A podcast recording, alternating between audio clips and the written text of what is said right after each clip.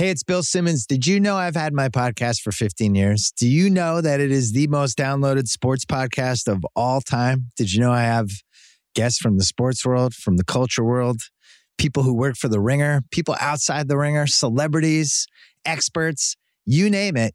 It's on my podcast three times a week, late Sunday night, late Tuesday night, late Thursday night, the Bill Simmons podcast. Check it out on Spotify. This episode is brought to you by Hotels.com.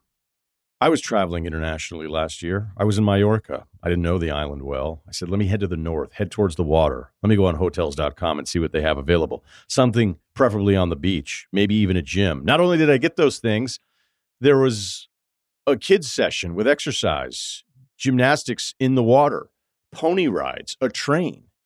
It had everything, and I didn't even want any of those things. But at least I knew they were there just in case I changed my mind. And now finding the perfect hotel has never been easier thanks to the hotels.com app. Whether you're looking for a family friendly, right, all inclusive or a relaxing spa weekend, you can find exactly what you need and compare hotel prices, ratings, and amenities side by side. So start planning your next getaway and find your perfect somewhere in the hotels.com app. This episode is brought to you by Anytime Fitness. We're not all professional athletes, but we all have health goals. That's why Anytime Fitness gives you access to personalized plans and support from a coach. Plus, you can track your training, nutrition, and recovery progress with the Anytime Fitness app, just like the pros. With 24 7 access to more than 5,000 gyms worldwide, get more from your gym membership. Visit AnytimeFitness.com to try it for free today. Terms, conditions, restrictions all apply. See website for details.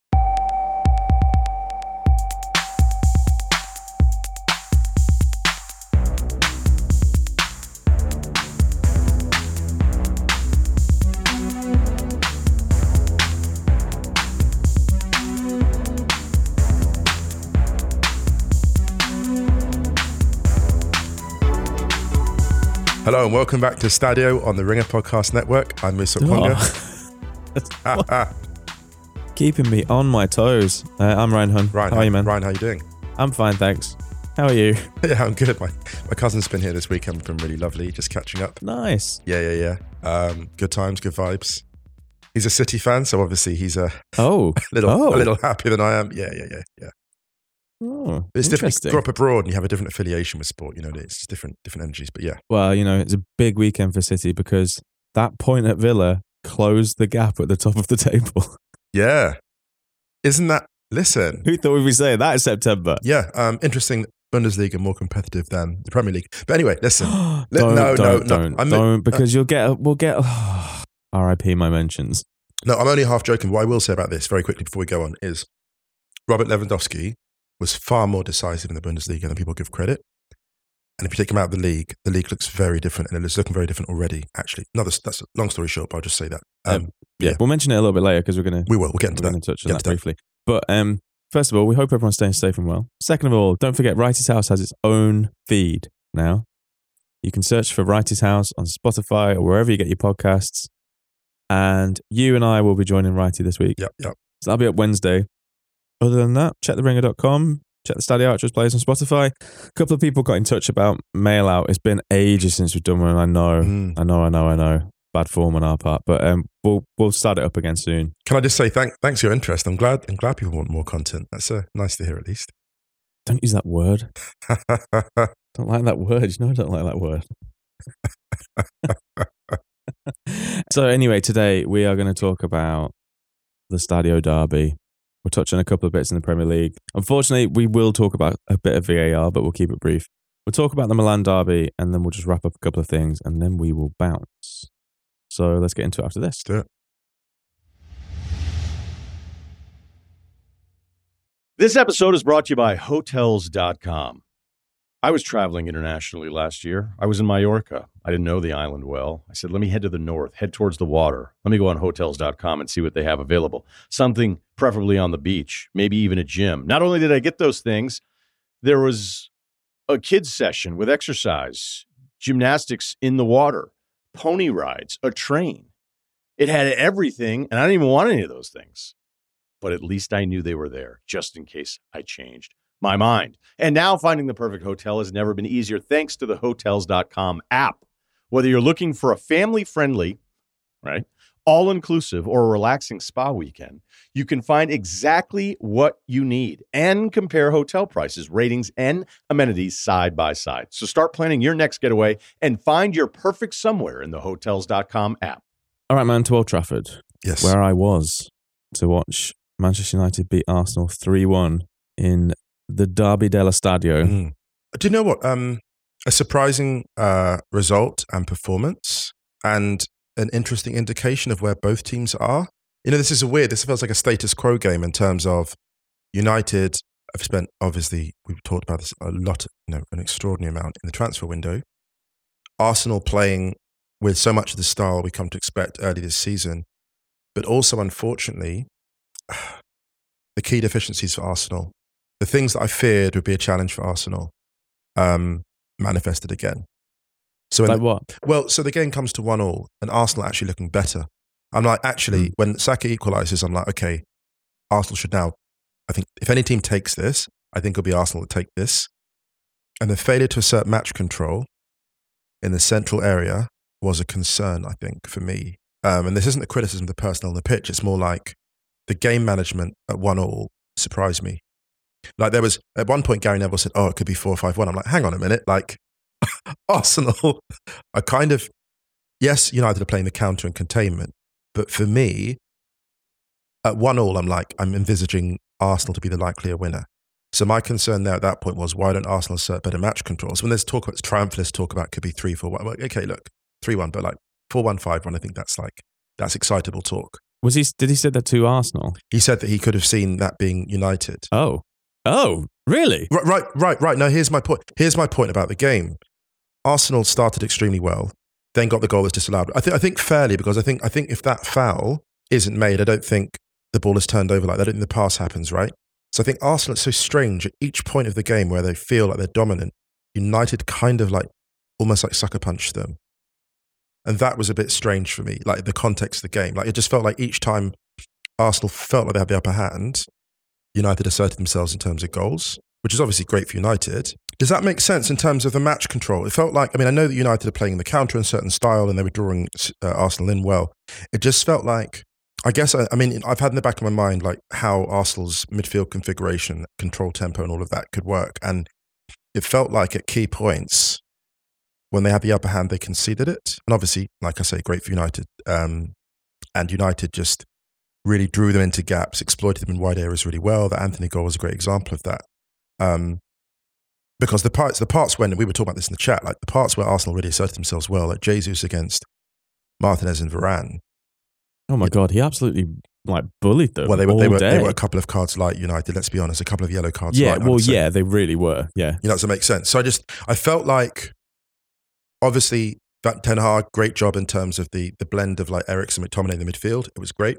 Great to see Rashford looking like the nine that he is. And this is the nine that actually PSG were trying to sign in the summer, actually, because if you look at the play they got, Mm. Ekitike, like Rashford is the nine that I think they were looking to develop long term. And I think they saw that, and rightly so. I just felt like I I was I, I suppose I was hoping for more match control from Arsenal at key points, really, if that's my Um, well, I think apart from the first 12 minutes, they had the match control.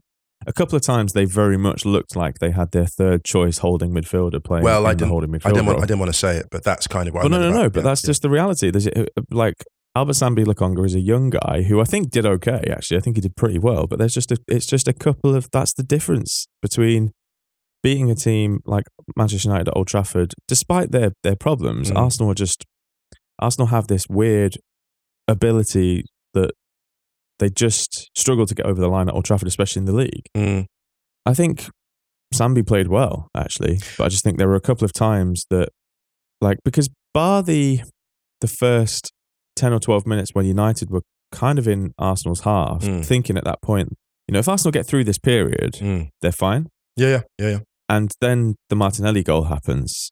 Yeah. And actually, from that moment, the momentum starts to shift. Yes. And Arsenal were fine, actually, from that point. Like, in terms of, it never felt like Arsenal were hanging on after that. They were fine at one all. They, They- were fine they- at one all, right? They were fine. They were they were totally fine at one all. And then Bruno Fernandes has one moment in the in the middle of the park where he's free. It was a similar moment actually to the first goal in a sense that he broke through Mm. and Gabriel stepped out. Yeah. He plays that amazing pass to Rashford. Yeah. And it's 2 1. Margins, small margins. Yeah. I was thinking about it afterwards and I was kind of saying that if Arsenal were going to lose this game, this is actually how to phrase this without sounding like some coping mechanism. Obviously, I wanted Arsenal win- to win the game. I didn't fully expect them to win the game because they just don't seem to do it at Old Trafford. Mm. In a way, the result can kind of be a win-win for everyone in the long term because Manchester United get their f- their fourth win in a row. It's the first time they've done that since what 20, 2020. Another statement win to back up the Liverpool win. But for Arsenal, I think it's a very very big lesson on the next stage of the evolution. Mm. So Arteta has been all about gradually raising the level Mm. of, of various parts of the squad. This was a lesson in not killing off a game that you were actually controlling. Well, exactly. Because for Gary Neville saying it should have been 5 1 is nonsense, actually. If anything, before Manchester United scored their second, Arsenal should have been 3 1 up. Well, exactly. And that's the difference. So you actually, Manchester United deserve a hell of a lot of credit because they weathered that storm and they hit Arsenal twice on the counter attack Mm. and they won the game. We've said this before that this isn't exactly how Ten Hag wants to play. I thought you saw a little bit of how Ten Hag wanted to play actually in the first 10 to 12 minutes with United just dominating the ball, working it wide, cutting back, and they open and trying to open Arsenal up a little bit. But I think United were worthy of the win. Like I said, I don't think Arsenal deserved to win the game because they didn't capitalize on their superiority when they had vast sways of the game that they were the superior side. Yeah, I'd agree with all that. And it wasn't even a criticism of Lokonga necessarily. It was more like, No, it's not a was- it criticism, was- it but he's a young guy well, who's yeah, who's all of a sudden, and the same thing. Sorry to cut him, but Yeah. the same thing happened last season with him when he got thrown in at the end of the season Mm. after not playing football all year, and it was just like, what do you want me to do? actually, my It's issue is with the position- recruitment. it's To be honest, I, I'm sorry to be to harp on this, but this is my problem. My issue is it frustrated me that they're, they're light in that area. They're just they're, they are, they are Ryan. They're light. They're light because it's not just about the squad you have on the pitch. It's about the reinforcements you bring in, the subs you bring in, and the heft you can. It's just it's just about all of that. Like Yeah, but few teams have three elite holding midfielders that can play a, spe- a specific role that the main one has only just about managed to lock down playing. there's value in the Like the role, I mean, we're There's- always there's- we're always uh, going to disappear. We're always going to disagree on this because I just feel like they should have three or four players in that space of like seven and a half, eight out of ten quality. They just should because they've got that in the Yeah, but they forwards. do, have got I that in the think. forwards. I'm not sure they Yeah, do. but I actually. think- I don't think they do. In just in my opinion, just looking at the Maybe. midfield, look, we we had we had what McTominay, who was extremely disciplined defensively. Eriksen, I loved what he did. I loved what he offered. I'm surprised that they were as robust as they were, and it's funny because I think that Ten Hag has worked out. If I'm going to have a defensive player with Casemiro still coming into it, into his own, it's going to be McTominay because I think those two roles are so clearly defined. And again, like square peg, square holes, all the rest of it. When Arsenal got that equaliser from Saka, and I was happy for him on a personal level because it's just it's nice to see him underline his improving form in recent weeks. I was really happy that he scored despite it being against United. I really felt like at one all, I'm like, okay, now assert yourself. Like, from an Arsenal perspective, I was like, assert yourselves at this point. And, Yeah. and they and they, and they did they didn't, and I'm like, well, yeah, but that's we agree on that. That's what I said before. I feel like if I'm sort of looking at why they didn't, you couldn't say, well, they lost to you at Old Trafford, but I'm like, you've won all your games, you're top of the league, and this is the type of day, game where you should take away at least a point. At least this is the kind of game. yeah, you- but I don't think. yeah. But but I don't think they they don't they don't they don't struggle to assert. They don't struggle to take advantage of their control of the game because of because Sambi Lokonga is playing central midfield. They they they they struggle to capitalize on their control of the game because they miss chances.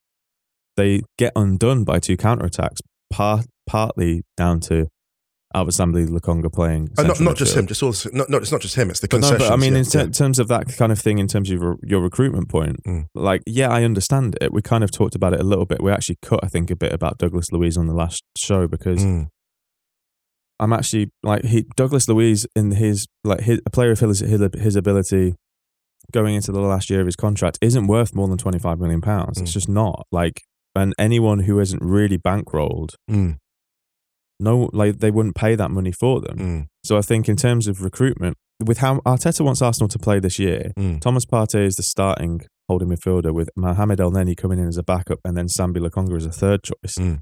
Is actually quite a that's quite deep. But what happens is you get it's quite hard it's quite hard to fathom getting two injuries to the first two in such quick succession. Mm.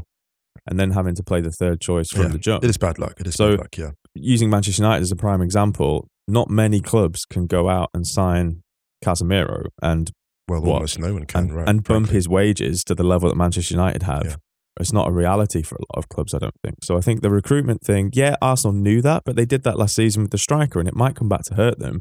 But splashing a load of money on uh, a problem that apparently Thomas Partey is weeks away from returning. Mm. Basically, what I'm saying is I, th- I can understand kind of, but I don't think that's why Arsenal lost the game. I think Arsenal lost the game because they didn't capitalize on their moments of superiority, whereas Manchester United absolutely capitalized on the moments that they broke. It felt out. very 2009, to be honest.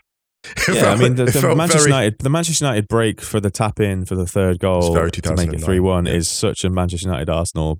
moment. fixture. Yeah, you know, actually talking Yeah. of Manchester United um, moments, I thought that the opening goal by well, United's opening goal, Antony's goal. First of all, the pressure that takes off him. Just really It happy was, for him. It was level. just pure Martial. yeah, it was pure Martial, and also just the um, all of it, like the the freedom that Fernandes has been given with that defensive midfield access of Eriksen, who is positionally, I think, quite conservative in a good way, and McTominay, just the, the difference they bring, it allows. It kind of reminded me, but the Fernandes, way Fernandes is playing now in this formation reminds me of Gerrard when he had Mascherano and Alonso behind him. He just Mm. allowed to roam and be, you know, chaotic in his best way and, and break the field. Um, and this, like again, there were, there were flashes of how we want, how Ten Hag wants United to play.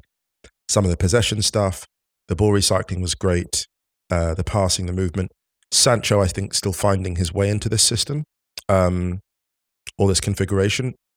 Fairly surprisingly quiet, actually, Sancho. I thought uh, in this game, but just really just to see Rashford's confidence, to see Rashford trusted as a nine is such a beautiful and exciting thing because we saw him emerge obviously against Arsenal those years ago, and to see him now, like a few years later, looking like he could be something like that player again, was really exciting from a United perspective.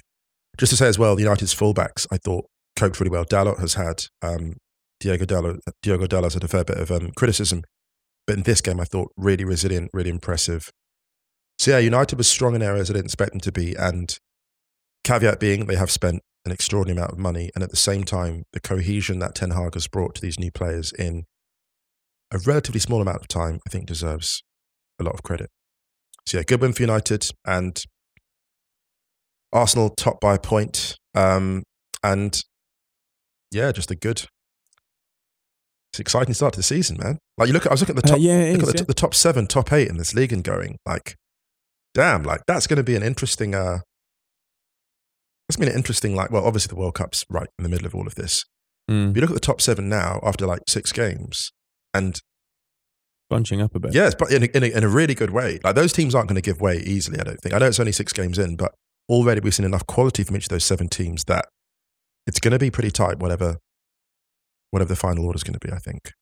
Yeah, I think for Manchester United, it's it's key not to get too carried away with their progress after like good results against Liverpool and good result, uh, good result, well, good results against Liverpool and Arsenal. Mm. It- It's quite interesting actually that a, defi- a decisive player in those two games has been Rashford, where he's maybe not been as decisive in other games. Yeah, yeah, And yeah. I think that's that's that's the trick now for Ten Hag is to make sure that they they don't drop points against sides that they're expected to win because that's where United will slip up this season. yes, absolutely. I actually think that like having been in Old Trafford for the Liverpool and the Arsenal game now, the atmosphere for the Liverpool game was as loud as I've heard at Old Trafford for ages. Mm.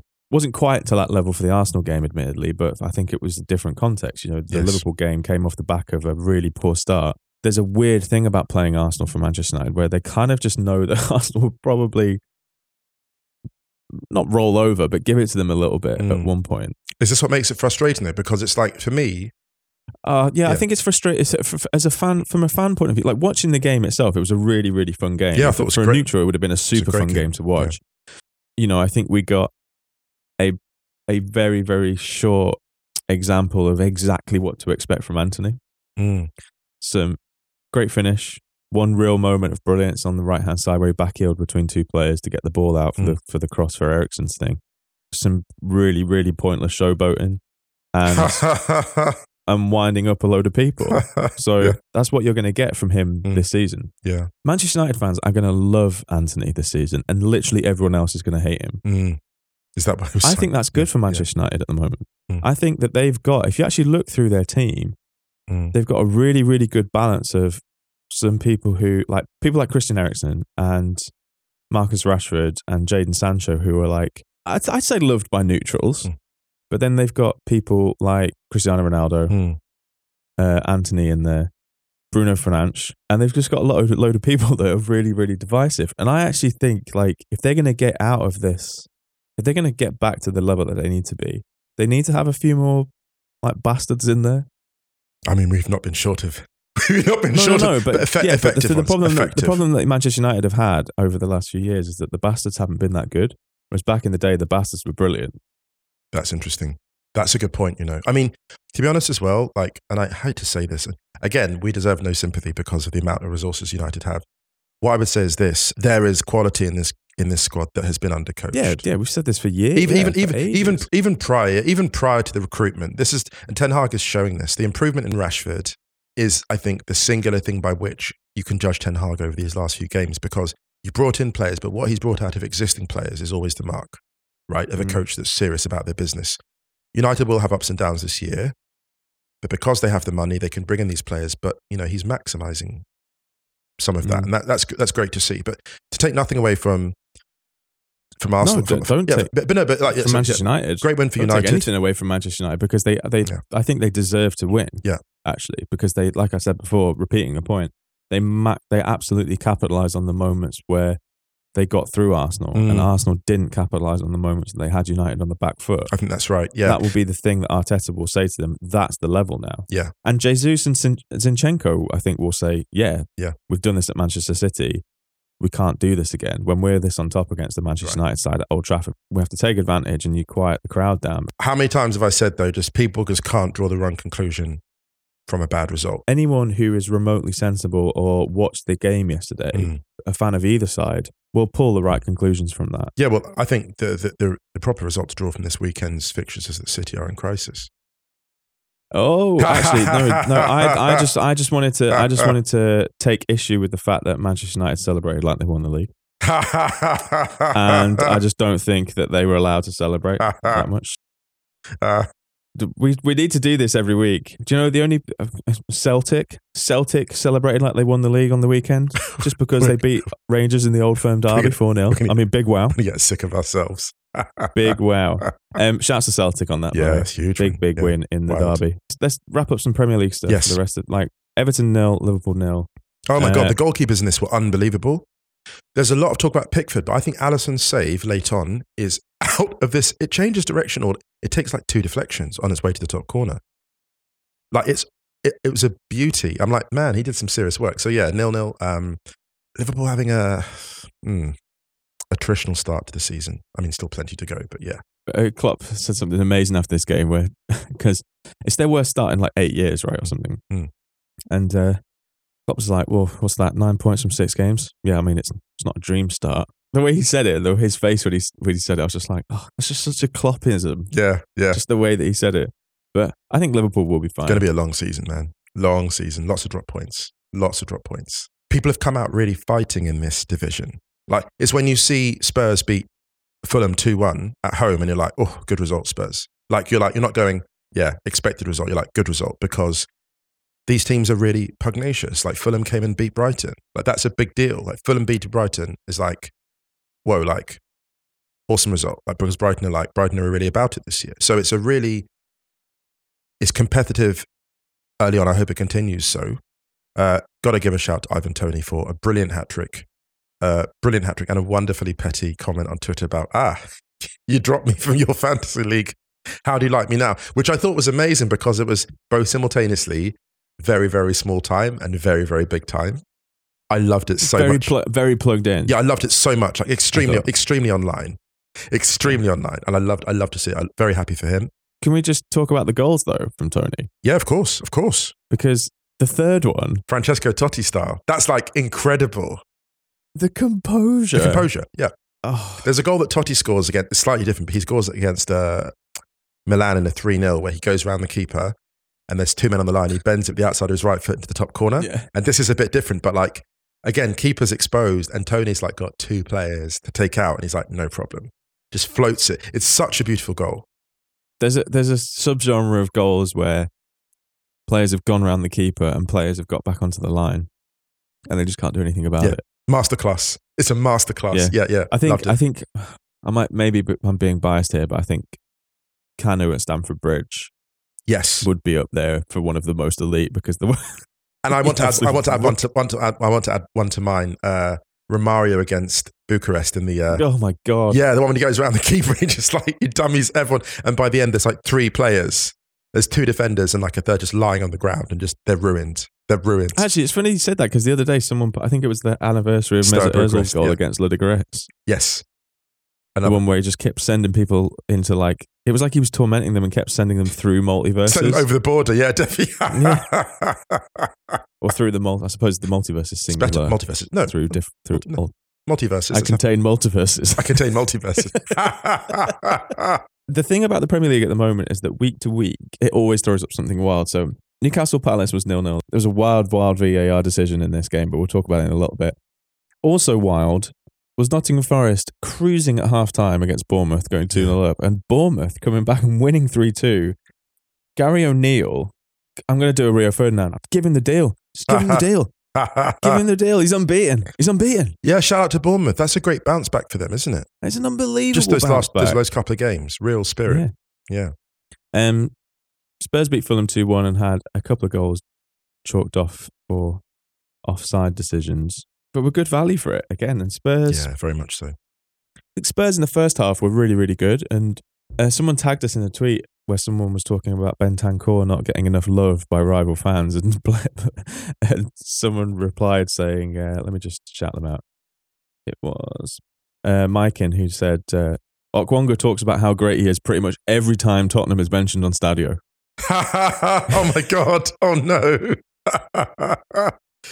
I love him, but also like you don't want to play. If He's you're a just Spurs a really good player. you don't want. If you listen, if Bentancur is your player, you don't want rival fans loving him. It's not the Yeah, point. it's not why you, the- not why you bought your midfield go under the radar. It is the best kind of midfield. yeah. Also, it's Bentancur. You don't want him getting the love. Like, I'm not here for that. I'm here to be your. your I'm here to be your super villain. Uh, Um, I think what you're seeing at the moment as well, five changes for Spurs. So there's a really good example of the newfound depth that they have there. yeah, yeah, yeah. And again, still not fully, fully firing. I think they were No. probably a little bit better in this game because they created a lot more and they probably should have been out of sight, to be honest. Mm. But um, yeah, still unbeaten, as are Manchester City, who missed a lot of good chances against Villa. They missed a lot of chances. That's the thing. They really. did. They did miss a lot. Mahrez in particular. Erling Haaland scored though, and is currently on course to score 62 goals this season in the. Premier League. It's absurd. It's No, it's absurd. 63. Sorry, apologies. I have crunched the numbers. It's absurd. This is the thing. This is the wild thing about that. You know what is wild about that, right? I don't think he will, but he well, could. no, it's too, no, no, no. But here's he the thing. I could, d- yeah. exact- exactly. I don't think he will, but he could, and that's the point. I don't think he's going to score six goals in a Premier League game this season, but he could. That's the Yeah. thing. he could the score thing. 10 goals in the And game. he won't, but he could. That's the He thing. yeah. He- yeah. This is. The- But this is the thing. Like I said, if, if, if he wins the Golden Boot with 63 goals and Mitrovic is second with 28, I would be like, this is wild, but it's actually not surprising. Well, I was talking. I was talking to my cousin about this this weekend. I was saying the thing about you know Steph Curry and basketball was he changed basketball because the moment he crosses half court, you're not Yeah. safe. Now, Yeah, the thing yeah. about Erling Haaland and what he's doing, what he's done in like his time in the Champions League and Dortmund, and now Erling Haaland has created a level of jeopardy that did not exist before for a lot of people. Mm, You know, and these players come along every so often. You know, you had it with Messi, you had it with um, in different ways, of course. Brazilian Ronaldo, you know, Thierry Henry, George Weah, certain players that come along and they make a part of the game frightening in a way that it wasn't. In the same way that, like, you know, in, you know, when pressing, aggressive pressing really started, and all of a sudden centre backs were like, it's not safe here anymore.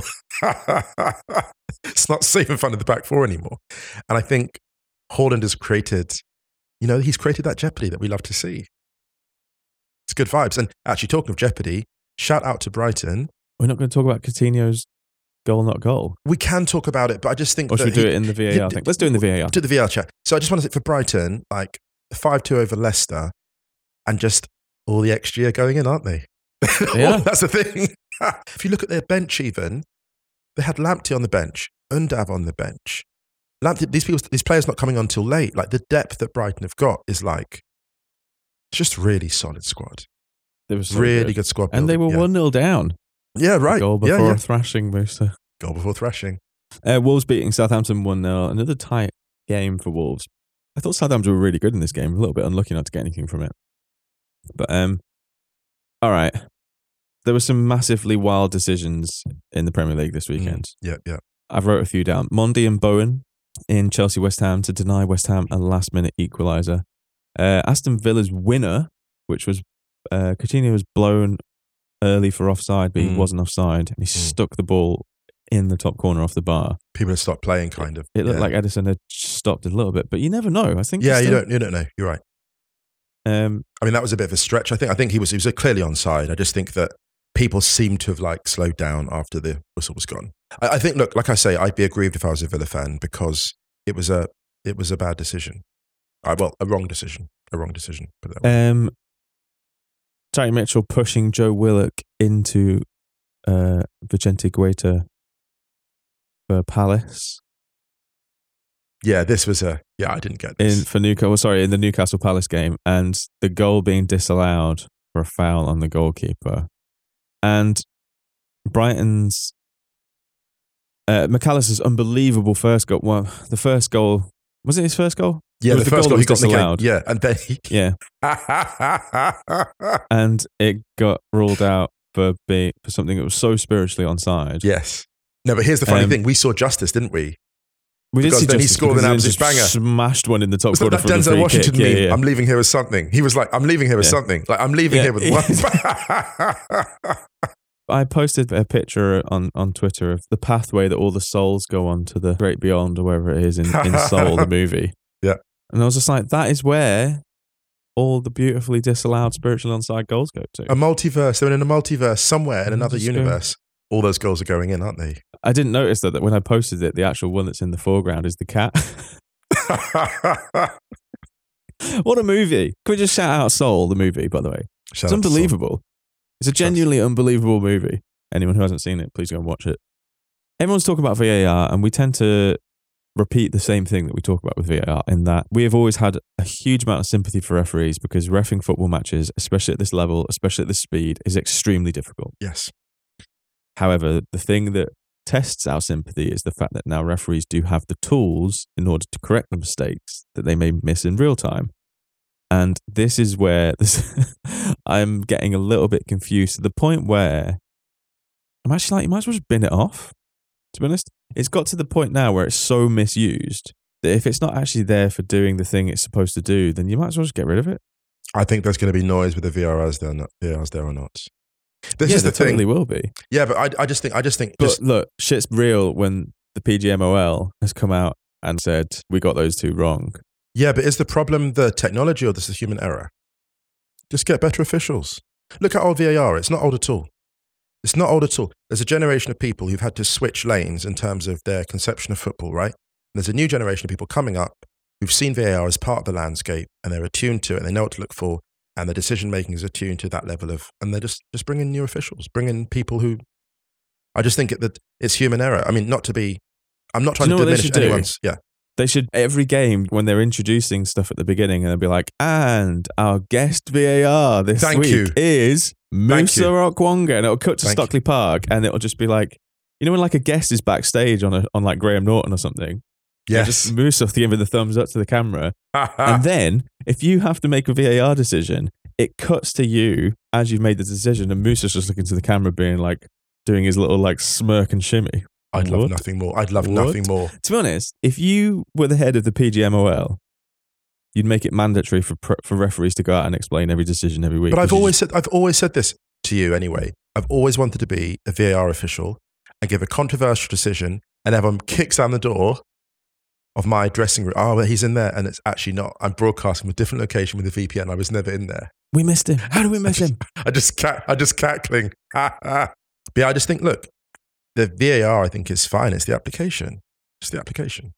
Yeah, they need to figure it out though because They do. They do. It takes too long to make decisions that don't really need to be made. Actually, like literally, no one would have moaned if Mac Allister's goal had stood yesterday. No.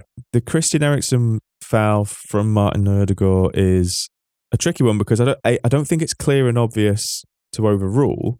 Because he looked at it for ages, but I do think it was the right decision. Does that I make think, sense? I think that's so I think that's yes. in its own little subgenre. yes, yes, that's that's fair. That's completely fair. Yeah, I hate to say it, but I think these are still teething problems.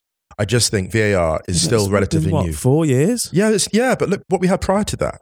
The concept of Stadio's less. Yeah, but Stadio's conce- younger than VAR. Stadio's younger than VAR. Oh, yeah, actually, we've got still got so many teething Are we problems. really compare? Are we really? Thank you. Exactly.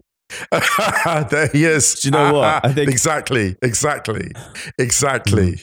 Hmm.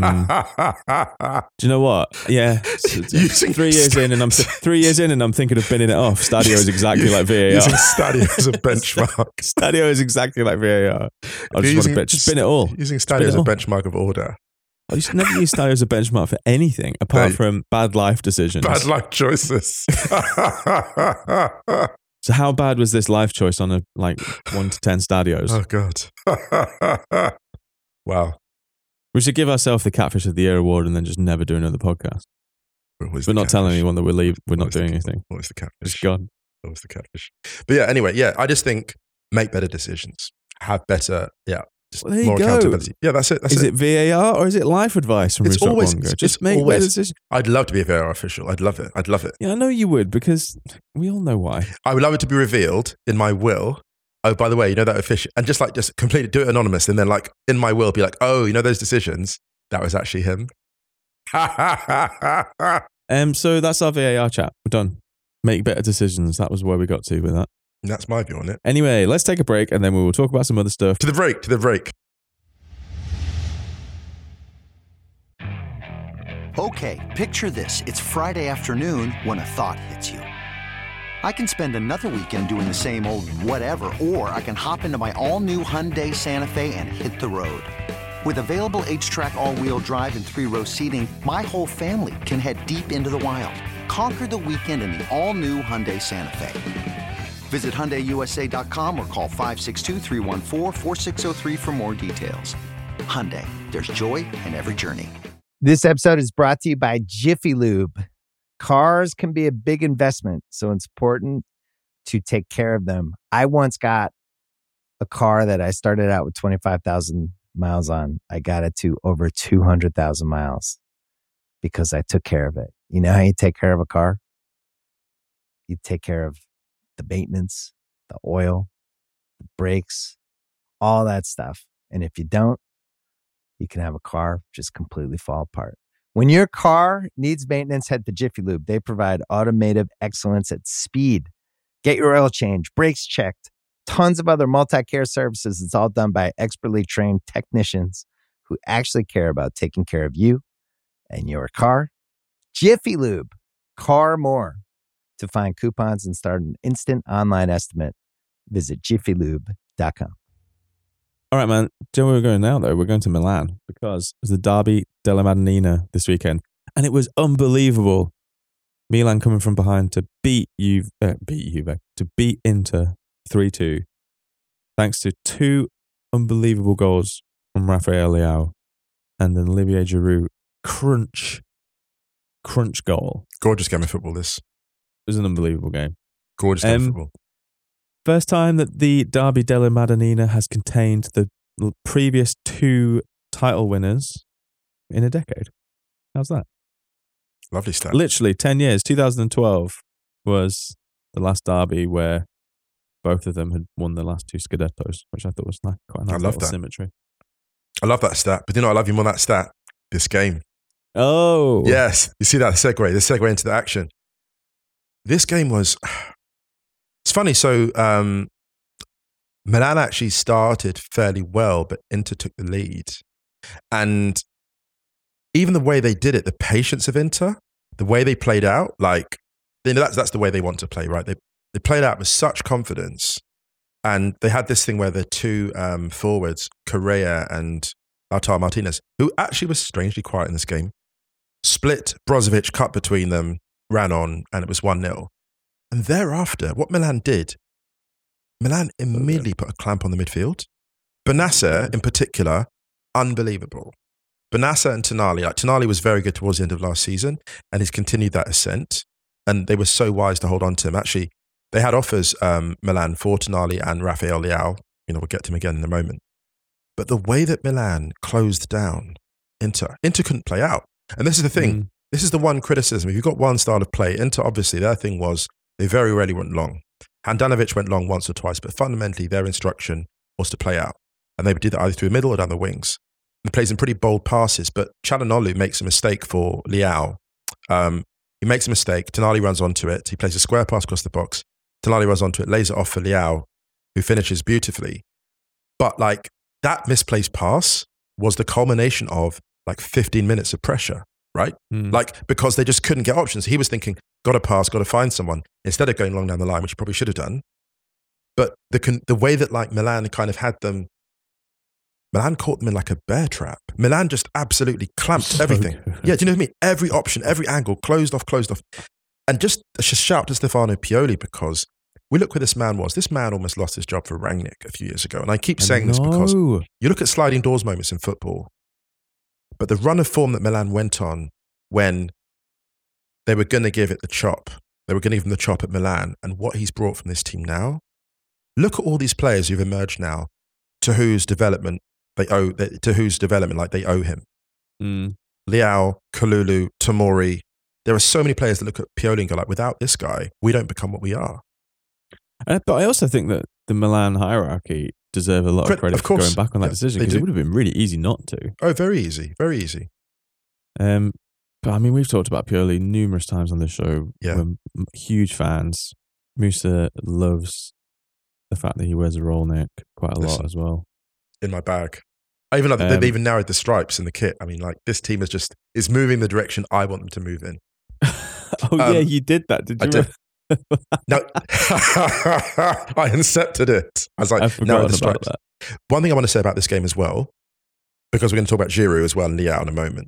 I think you This is a yeah. classic example of moments in games where people can win the battle but lose the war. So hmm. Skriniar wins the battle of comedy in the first half with Giroud, like a bit of play acting after Giroud catches him high, and Skriniar really indulges it, and Giroud is very agitated by it. But when it comes to the game's decisive moment, the go ahead goal for Giroud, Skriniar is nowhere to be seen. It's so interesting. It's a classic example of like always pay attention. Took his rattle and skedaddle. Absolutely, he took it. Giroud, to quote MF Doom. yeah, quote the Doom, the great, the great MF Doom, like MF, MF Giroud, MF Giroud at the center, at the near post. Leao cuts in beautifully from the flank and then plays this ball. And it's funny because Giroud's just in space. Mm. You've got three centre backs, and none of them are within five yards of Giroud, who's pulled away to like top of the box and just turns, angles, cushions. Some would say scuss, but kind of cushions a great low shot into the corner. So for that's the two one, and then Leao's goal. So good. This man gets the ball out in the inside in the second half. Gets the ball in the Oh. inside, um, inside right position, inside left position, with two defenders on him.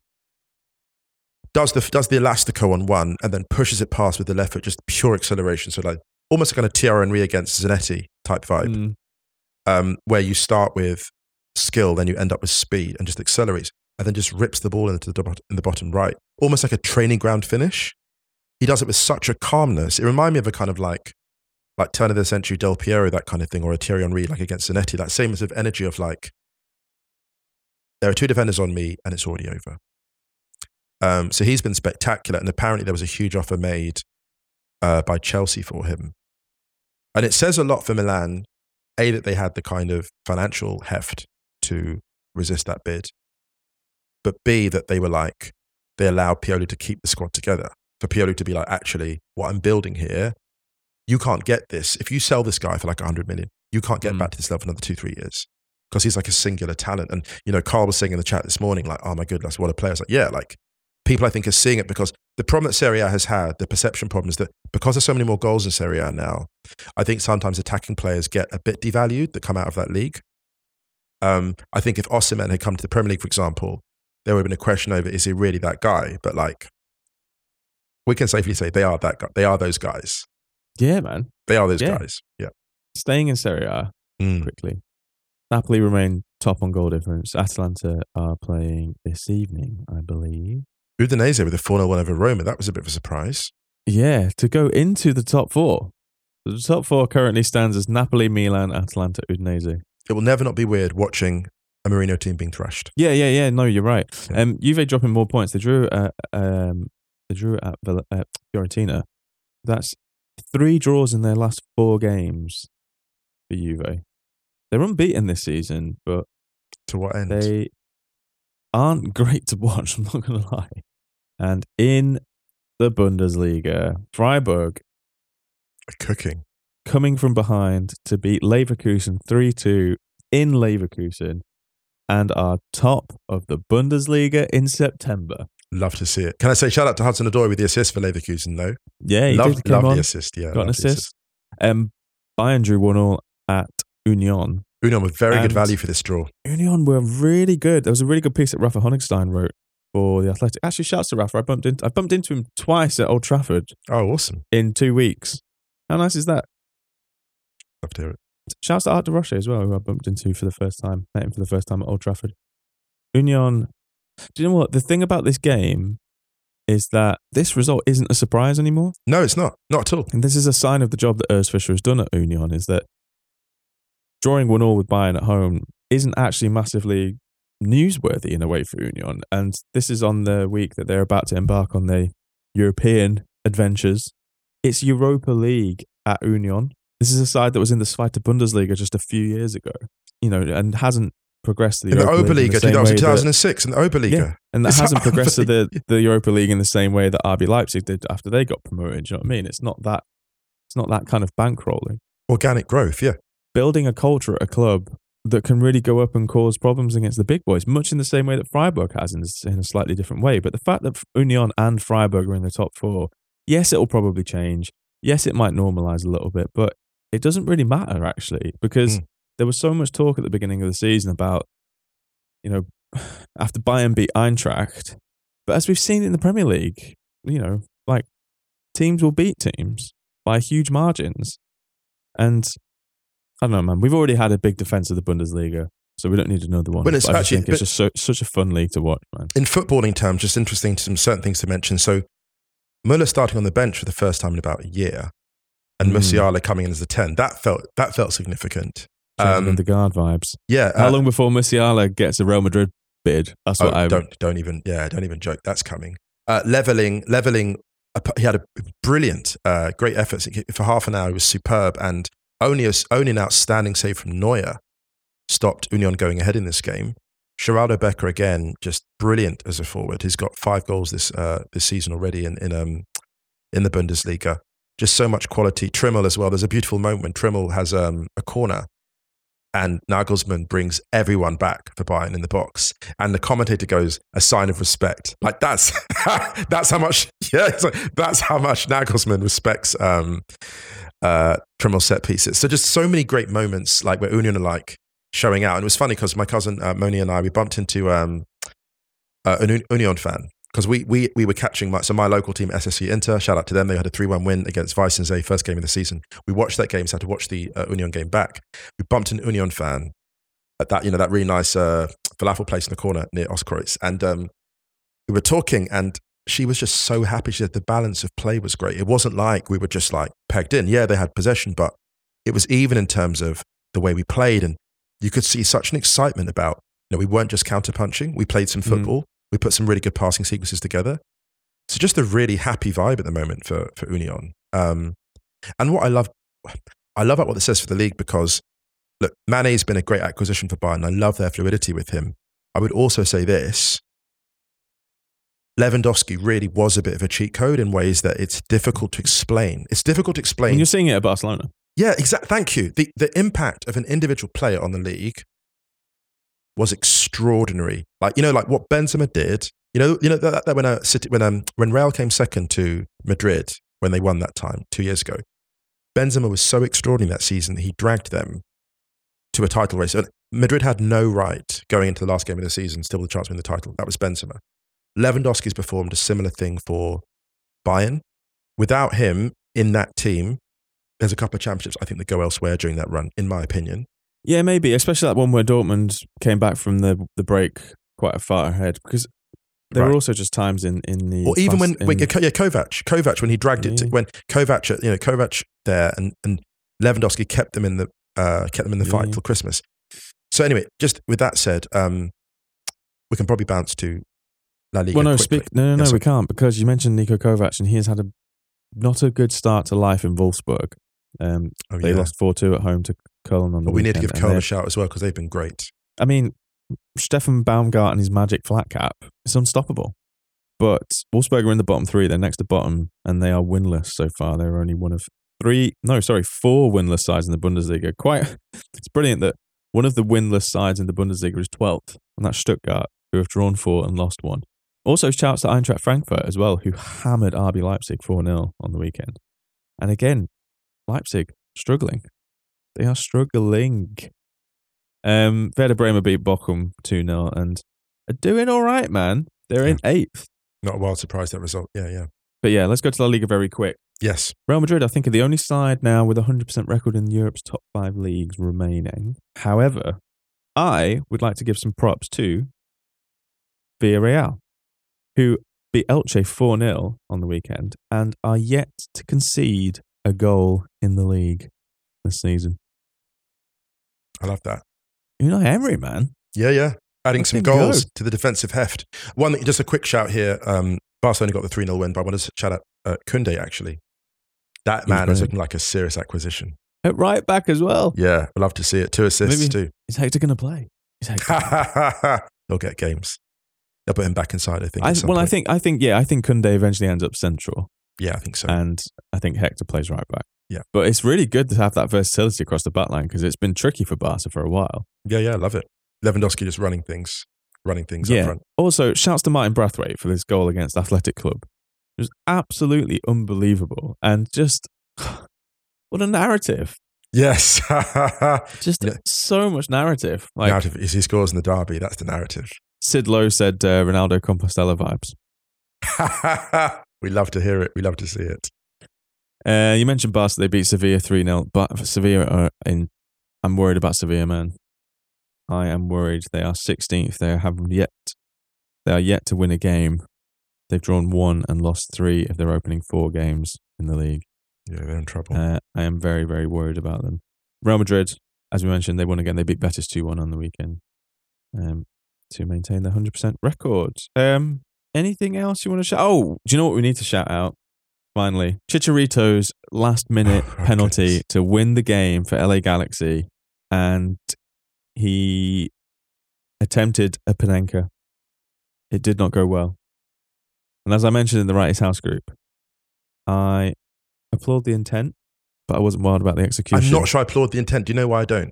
Because if you told me, oh, by the way, oh, Chicharito's about to take a Panenka, I'd be like, oh, you shouldn't do that. Do you know why? Yeah, Because yeah, he's, no. not- 'cause he's not been that guy. He's not been that guy. I agree. Thank you. If if Guti, if like, oh, Guti's taking a Panenka, well, do you know what? That's Guti. If someone said Guti's got a penalty in the final minute of the game to win the game, Mm. and he's actually decided that he's going to do a roly poly and then a back heel Panenka, Yes. I'd be like, this is this is a really solid plan. This is course, a solid because- solid plan. It, I go further. I think it's a responsibility. it's almost a responsibility. You You know, know, I call that I call that I call that growth. I call a growth. but Chicharito taking a last minute Panenka, I'm like, no, you're not. You're not that guy. Yeah. Um, can we just applaud the Spanish commentary on this, please? Javier Chicharito Hernández va por su hat-trick. ¡Chicharo! ¡No lo puedo creer! ¡No lo puedo creer! ¿Qué demonios? Pide perdón a lo Panenka en un partido 2 por 2 ¡Hijo de... The fact that he goes to say he hold it and then just stops. yes. Incredible. Incredible. incredible commentary. I think you know what we need to figure out a, a new Stadio award just so we can give that an award this year. Uh, do you know what reminds me of? He reminds me of. Do you know that, you know that time when, when Pep goes to watch um he goes to watch like goes to watch Barca against Man City Yeah. with all like and he's up in the crowd and he's watching like Messi with all his mates- Milner. Messi nutmegs Yeah. Milner like that dude. do I don't know Pep's mate. I don't know who it is. But he just throws his head back and howls. It's like Cruel. that. It's cruel. Um, I think we leave it on that note. Huh? Yeah, let's do it. All right. Uh, much love, everyone. We hope everyone's safe and well. Don't forget to check Rice House up on Wednesday. I'm God, I need to get Musa out of here. Sorry. Don't forget to check the Stadio Outros playlist on Spotify. Speaking of which, play now on. This is a big one. You'll recognize the sample. The Ponderosa Twins plus one, Bound, Anything else you want to add, Musa Bonga? Nothing further. Nothing further. Lovely. All right, then, everyone, much love. We'll be back on Thursday. See you then.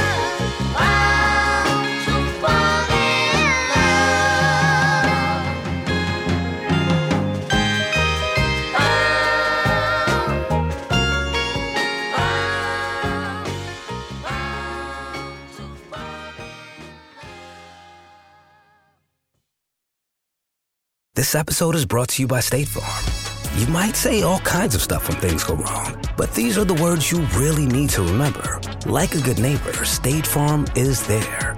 They've got options to fit your unique insurance needs, meaning you can talk to your agent to choose the coverage you need, have coverage options to protect the things you value most, file a claim right on the State Farm mobile app, and even reach a real person when you need to talk to someone.